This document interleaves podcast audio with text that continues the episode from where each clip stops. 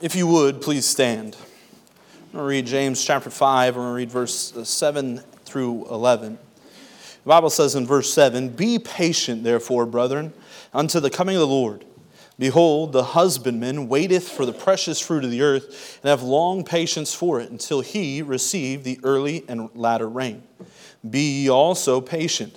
Establish your hearts, for the coming of the Lord draweth nigh. Grudge not one against another, brethren, lest ye be condemned. Behold, the judge standeth before the door. Take, my brethren, the prophets, who have spoken in the name of the Lord, for an example of suffering, affliction, and of patience. Behold, we count them happy which endure. We have heard of the patience of Job, and have seen the end of the Lord, that the Lord is very, uh, uh, the Lord is very pitiful and of tender mercy." You may be seated. Uh, I have a revelation that's probably going to shock some of you guys. Uh, I am not a very patient person. I know some of you are like, well, I had no idea. Well, I, I know I hide it well. I do a real good job acting like it, but I, I do. I struggle with patience, and you know, I, it's not that I, I am incapable of waiting for things. Uh, you know, I, I don't mind a little bit of suspense. I don't mind waiting for things, but oftentimes my patience, impatience, shows um, when I'm being inconvenienced. I mean, have you guys been there, right? Okay, I'm the only one. Uh, I, don't, I don't even know why I'm up here tonight. Uh, we all struggle with this, right? I, I mean, I, I struggle with impatience when uh, when I'm stuck behind somebody that's going five miles below the speed limit, right? I mean, right? Honestly, I'm impatient when I'm stuck behind somebody who's going the speed limit. So, uh, you know, there, there's there's definitely a struggle with patience in, in my life, and as a result, uh, it's something that God's had to work on me for. Uh, uh, but we all struggle with this. And I think if we're being honest, we'd all admit it, right? Uh, we, we seem a little tired. I don't know if we didn't wake up from our nap yet, but we're, we're here. We're exci- At least I'm excited. I hope you are excited about the preaching of God's word tonight. Uh, but let, let, here, let me give you a pop quiz. This might, this might wake you up a little bit. I want to give you two scenarios, and, and I want you to gauge your response. The, the first scenario, you're, you're driving uh, down a two-lane road, and uh, somebody pulls out in front of you, and, and of course there's nobody behind you, but they pull out right in front of you, so you have to slam on your brakes, and they proceed to go about twenty-five miles an hour. You got double yellow lines, you're not, this is illegal, don't, don't pass on that, uh, and you're stuck behind them. What are your responses? Option A, you, you sit there and you praise God for the opportunity to enjoy the scenery. Option B, Uh, you slam on your brakes, you you say things that you shouldn't say under your breath, and contemplate, can I get around them without causing an issue? Uh, how many of us are taking option A? A few, uh, you're liars. How many of us are taking option B? Uh, most of us, okay? Uh, secondly, you have a doctor's appointment. Doctor's appointment was supposed to be at nine fifteen. They said you need to show up fifteen minutes early, so you showed up at nine o'clock. It is now ten thirty, and no doctor has come to see you. Option A, uh, uh, you sit there in the in the waiting room thanking the Lord for the opportunity to catch up on Reader's Digest from nineteen ninety-three. Or you fuss and fume and uh, passively, aggressively go up and ask the, the receptionist, when's my appointment? Where's the doctor? When's he going to see me? Uh, uh, how many of us are taking option A? A few of us. Okay. Uh, how many of us are going to be honest and say, I'm taking option B? All right, most of us. Why? Because we struggle with patience. Uh, patience is not something that we are great about. Well, in this passage, James is speaking. We have to remember the context of who he's speaking to. James is speaking to the early church. Uh, uh, the Lord has, has Jesus ascended uh, at the most thirty years before this date. Somewhere between fifteen to thirty years uh, from the time that James wrote this book. And so he's, he's telling them that they need to, to be patient and wait for the returning of the Lord. Because what's happening in the church is they truly and absolutely believed that Jesus was literally going to return any day. They, they, they were selling their property. They were selling their belongings so that, that people could go out and share the gospel. They, they, were, they were living communally, uh, sacrificing a lot so that, that the word of God could be spread. And now God's not returned yet, and they're getting a little impatient, a little frustrated. And so James's caution to them is to be sure, you, you see in verse nine, be ye also patient, establish your hearts. He's trying to remind them that, that there's, there's a good reason, that we're waiting for the Lord to return. Now, as we understand, it's been millennia since that time. Jesus has not returned. And, and though most of us are probably not struggling with the idea of waiting for Jesus to come, our patience or our need for patience looks a little different.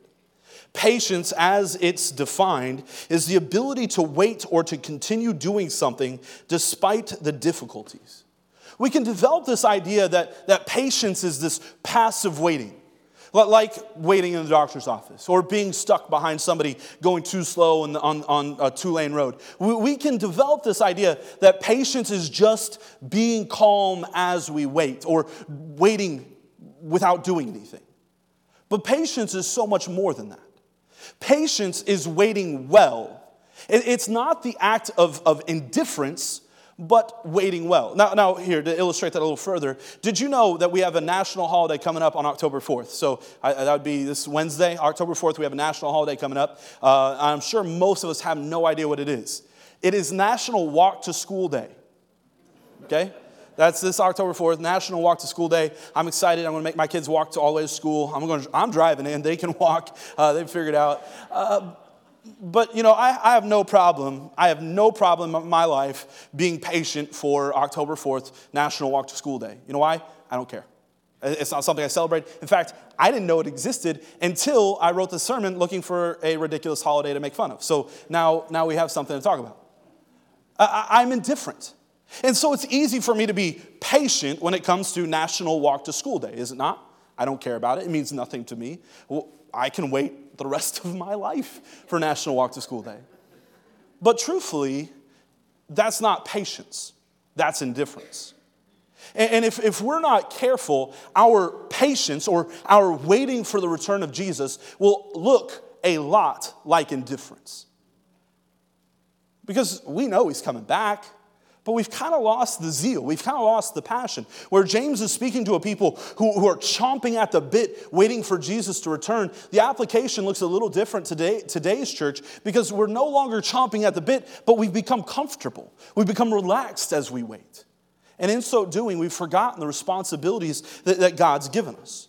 So tonight, I very simply would like for us to look at the Christian responsibility while we wait and the helps to accomplish that responsibility.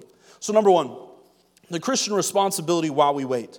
Uh, look with me in, in verse eight. We see in verse eight, "Be ye also patient, establish your hearts, for the coming of the Lord draweth nigh." The first thing that James challenges the believers to do is to not become restless. Restless waiting is the worst waiting. Uh, if you've ever, if you've, if you have a child, uh, w- when you're waiting for, for that due date to arrive, it seems like that last month or last two months just, just stretch out into eternity. Uh, I remember with, with all of our kids, it's like, oh my goodness, we are we are four weeks away from having this child, and then that four weeks seemed like as long as the, the last nine months. It's it's a little crazy. But then, of course, uh, with, with all four of our children, my wife had to be induced. So not only did we have to wait until the due date, but uh, in, in Ella's case, we had to wait ten days past the due date. And then my wife had to be induced. And then we had to go to the hospital, and we had to sit there and wait for almost, I think it was like twenty-three hours that my wife labored, waiting for uh, Ella to arrive. That's restless waiting. You're sitting there, you're twiddling your thumbs, you can't do anything, you don't want to make any plans as you wait for the, the due date to arrive. And, and it's very frustrating.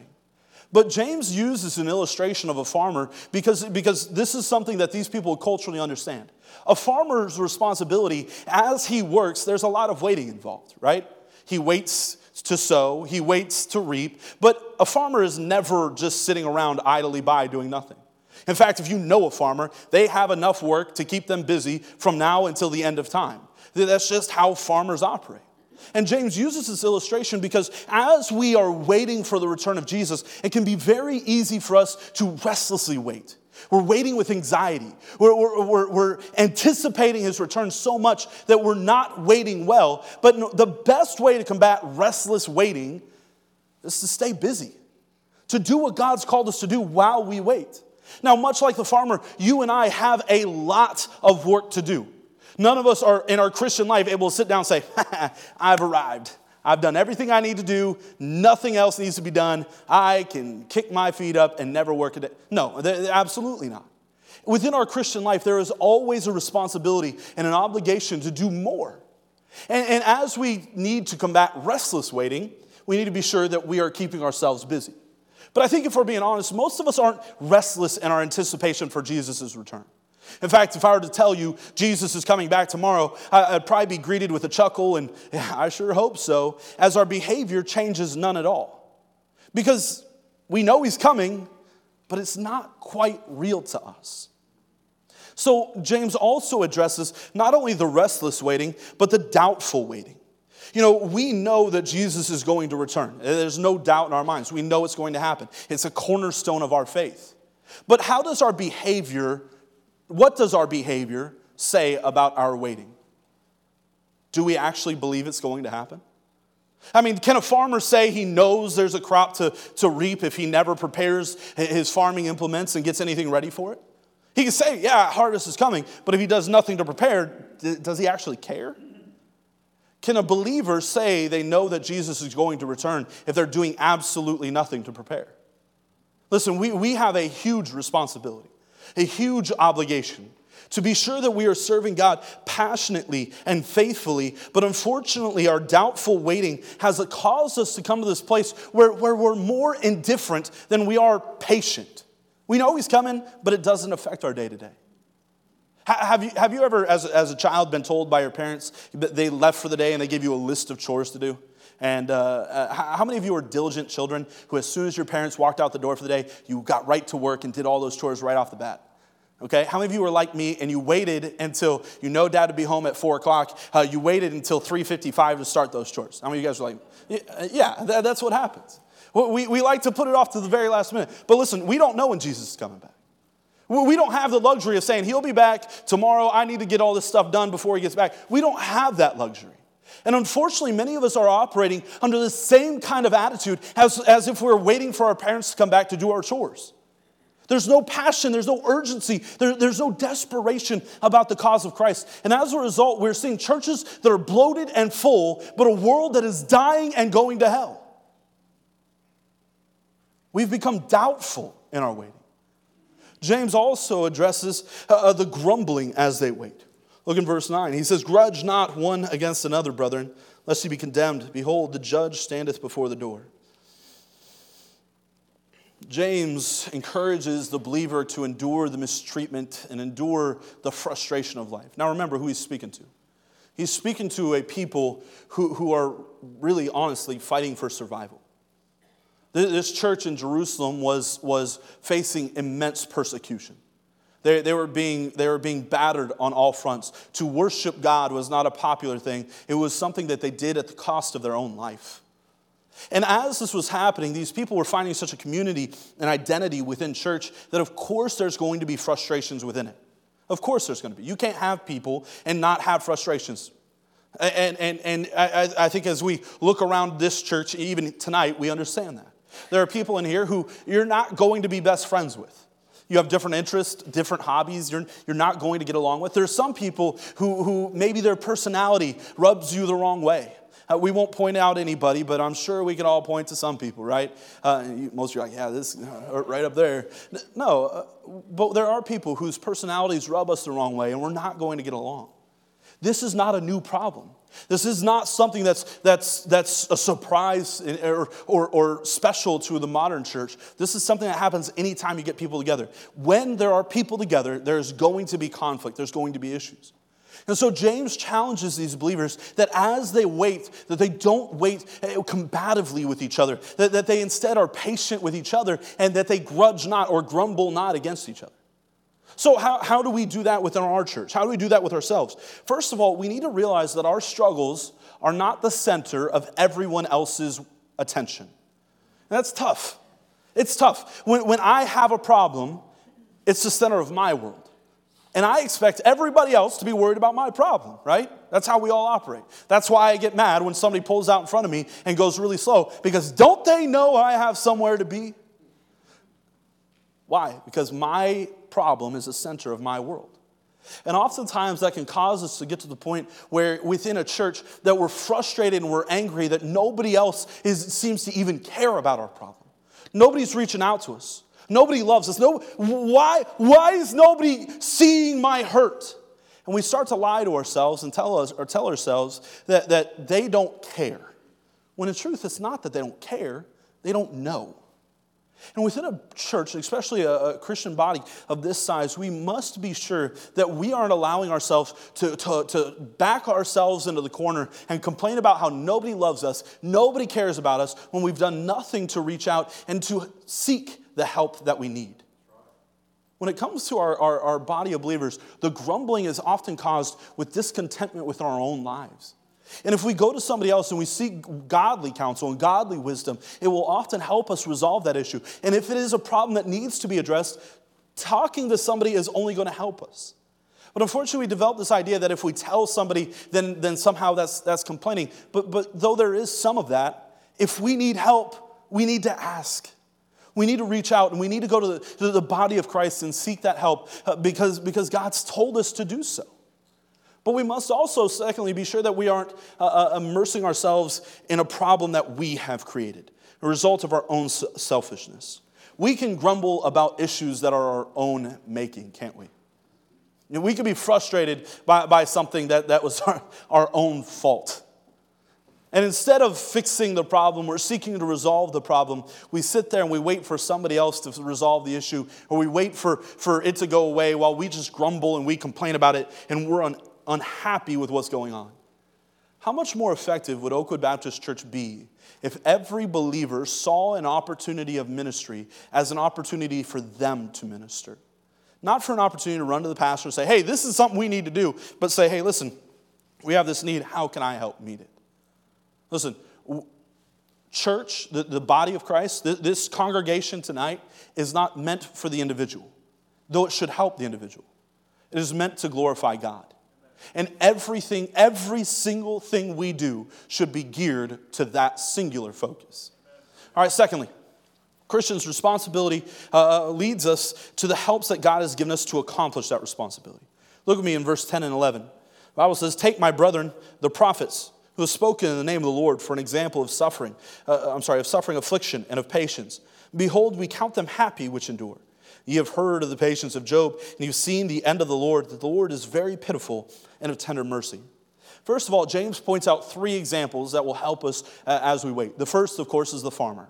And we've already talked a little bit about him. A man whose life is, is, is built around or focused on the production of crops. Uh, and, and as we understand, a farmer's job is not an easy job or a glamorous job. There's no red carpets or, or special uh, uh, parties thrown for farmers. You know, farming is really a thankless job. And a farmer wakes up every morning early and he goes to bed every night late and he, he toils endlessly for, for a greater cause than himself. And James uses this illustration of a farmer to, to point out he that perseveres for something greater than immediate gratification. We as believers cannot be a people who are focused on our own gratification above everything else. We have to be sure, like the farmer, that we are, we are delaying our gratification, that we're pushing our gratification down the road, and instead make our gratification, make the thing that, that motivates us, the honoring and the glorifying of God. Listen, if, if Jesus were to return tomorrow, what does your labor look like? What does your investment look like? Who, who are you ministering to? Who are you, who are you sowing with so that you can reap the harvest of their salvation? Listen, I, I, I'm serious here. If we were to evaluate how many people this congregation is, is, is reaching right now, how many you personally were reaching right now for the cause of Christ, I think most of us would be embarrassed. Like, listen, we're doing a great job with our families. We're doing a great job with people who don't need it. But what are we doing for out there? The, the, the farmer is not focused on self, but he's instead focused on providing for many. And we must be sure that, like the farmer, that we are reaching outside of our comfort zone, that we are reaching outside of our immediate circle so that we can bless and help other people. Because Jesus is coming back. And when he comes back, what a shameful day as we stand before him and say, God, I have done little to nothing for your name. I have, I, I have only led one person or two people, Lord. I've only shared the gospel with a handful of people. I have done so little in preparation for your return.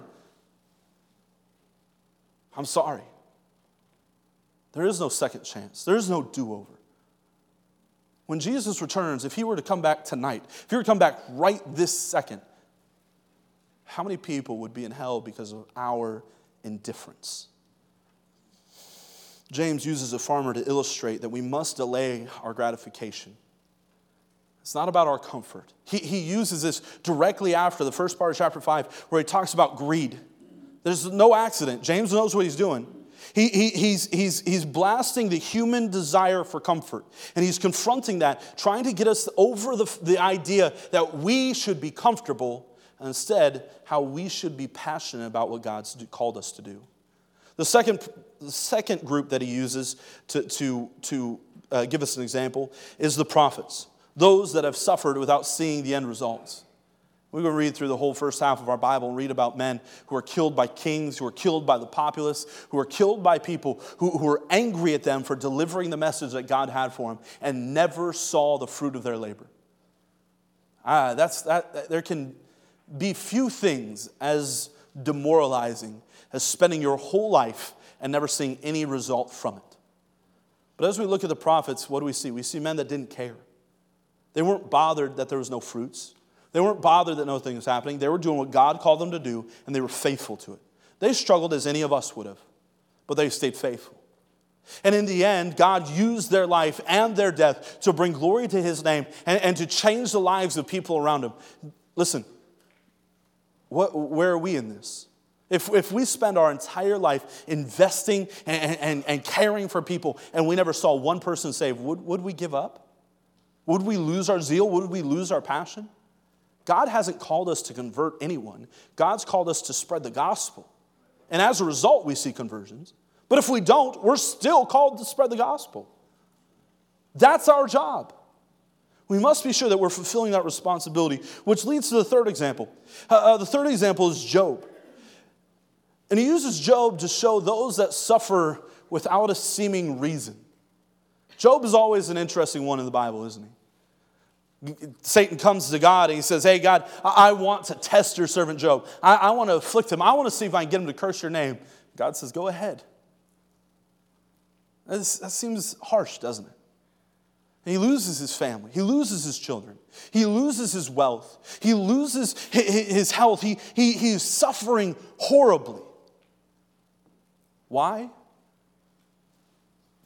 So that he could bring glory to God. I don't know why God allows bad things to happen to his people, people who are passionately following him. But I can tell you this. The suffering of the believer should, above all else, bring glory to God.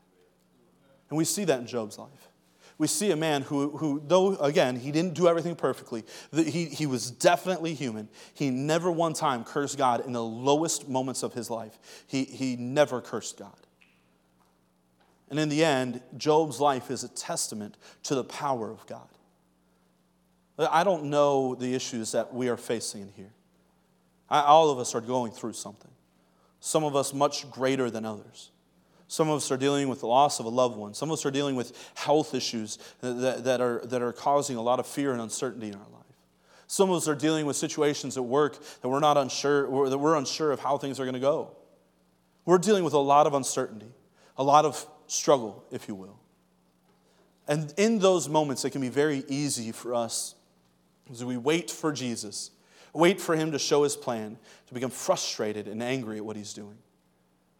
But we must understand that every, every obstacle, every frustration, every trial, every hurt that we experience is simply so that you and I, as believers, can bring glory to God's name. Our darkest day should only be an opportunity for us to bring glory to God. So we see that the examples that are offered, but we can also see that God has a plan. God is not a sadistic, hurtful God who is seeking to, to, to hurt his people. God is a loving Father who, who wants to give us the best. And as we wait for God, we have to understand his plan is perfect. We can be frustrated, we can be frustrated and impatient, but God's plan is perfect. He's never out of control. Noah, our, our son, loves to play on our, our, our bed. Uh, I, I don't I don't know about your home, but my wife has a lot of um, unnecessary pillows on our bed. Um, I, I gave up that fight a long time ago. We put him on there. It's great. It's fine. But he loves to play on our bed, and he loves to get up there, and he, he likes to shove the pillows off or hide it. He likes to wedge himself between the headboard and the pillows. And it's it's, it's just, you know, it's fun. It's neat. Uh, and as a dad, of course, I have to pick him up and throw him onto the bed or, or body slam him onto the bed. What, you know, just doing what a dad should do. And Noah loves it. But Noah has a problem. He he cannot get off the bed by himself. He can, he just doesn't think he can. Now, you know, of course, he's he's just tall enough to where his head comes up over the bed. Uh, so as as we've tried to teach him, we, we teach him to slide off the bed, feet first. He hangs on, slides off the bed, feet first. So, of course, he's not going to hurt himself. Well, what Noah loves to do is he slides off the bed feet first and gets to the point where he's he's grabbed onto the, the comforter and he can't quite touch the floor. He'll be about two or three inches from the floor. And he starts to panic. He, he's hanging onto the bed and he's he's fussing and he's crying and he's yelling. And I'm standing over there like a very loving and passionate father, laughing at him, waiting for him to figure it out. And of course, what happens? Noah slides the rest of the way off the bed. His feet hit the floor. He immediately stops crying and acts as if nothing has happened before and everything's okay. And, and he, he doesn't want any of us to bring attention to how ridiculous he was behaving. Now, as a dad, I, I very easily could run over there and help him gently off the bed and, and, and caringly pat him on the head as he runs away. You got this, buddy. But uh, if I were to do so, I would remove all difficulty from his life. And, and teach him and, and fail to teach him how to handle those tough situations. But of course, in those moments, I'm sure Noah's looking at me as if I'm a terrible father who doesn't even care about him and is just waiting for him to fall off the bed and die. Uh, but, but that's, of course, not at all what's happening. He, as a little baby, is, is, is allowing a very small issue to become overblown and, and disproportionate in his life. And very, very quickly, he realizes it's not that big of a deal. We are very much the same way. Much like Noah hanging off the bed with our feet a couple inches off the floor, throwing a fit, we, we throw a fit because we do not see the end plan that God has. But God's never been out of control. God's never going to allow us to, to, to, to hurt ourselves unnecessarily. God is always there and is never, never indifferent towards his people.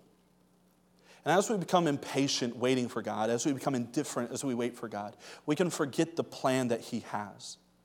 We can forget that he's intended a, a perfectly ordered plan for our lives. The, right, the steps of a righteous man are ordered by the Lord. We can forget that God has a plan for every aspect of our life. And as we hang off the bed, and facing uncertain issues and things that we're terrified of, and we don't know how we're going to face them, we have to understand that God is standing there as in control as he's ever been. Listen, God's coming back. God's coming back. I don't know when. I would love it if I could stand up here and I could give you a date. We could all get passionately and, and, and, and busily working about our Father's business. But we don't. We shouldn't need a date to be passionate about what God's called us to do. We, we shouldn't need a deadline to get to work. We have all been given a responsibility to go into the world and to teach the gospel. We are no different than the first generation, the very first church. Our responsibilities have not changed at all. But we have changed.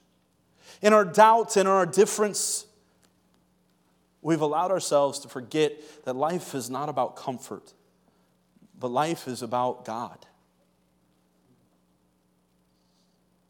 We are, are, are so dangerously missing out on what God has for us because we have forgotten about his return. I think if we're being honest and we're to, to evaluate in our lives, how often do you think about the return of Christ? Is it, is it the, the motivating factor when you wake up in the morning? Is it, is it part of your prayer when you go to bed at night? Or is it something we think about on occasion and... and yeah, he's coming. I, I know he's coming. Someday. But it doesn't define us as a Christian. James is speaking to a people who are restlessly anticipating his return. And throughout the years, the church has lost the restlessness and gained an indifference. And it's a shame on us. It is, is a reproach on us that we've allowed ourselves to reach the same conclusion. We'll close with these questions. Are you guilty of being restless or doubtful? Again, not doubtful in that you don't think he'll return, but doubtful in the sense of your behavior is not indicative of the fact he could return this second. Do you allow yourself to grumble while you wait? Are you discontent? Are you frustrated with the way the church is doing things, or the condition of our world, or how bad things have gotten? We are so prone to grumbling about that. I'm with you. I, every time I fill, fill up my truck, I am I am angry at the current state of politics. I every time I, I put that that fuel pump in my truck, and I'm thanks, thanks Biden. I'm grumbling. But I can allow my, my frustration at the current administration or the state of affairs or the direction our world is heading to cause me to, to, to become frustrated as I wait. And I cannot allow that to happen. Thirdly, do you look to the lives of those that have gone before us to motivate you to stay true to God's plan? We have, we have some immense heroes of our faith. Of course, we look in the Bible, we've got men like Paul, men like Stephen. We we look to the modern era, and we have we have those that were part of the, the great revivals. We have Billy Sunday and and, and George Mueller, these men who, who poured themselves into the, the serving of people, the love of people. Those men are not special. They were just serious about God's calling. Any one of us could be the same thing. Do we look at their lives and say, man, that's awesome, I wish I could be like that? While, while we very well could be, but we've allowed indifference to keep us from getting there.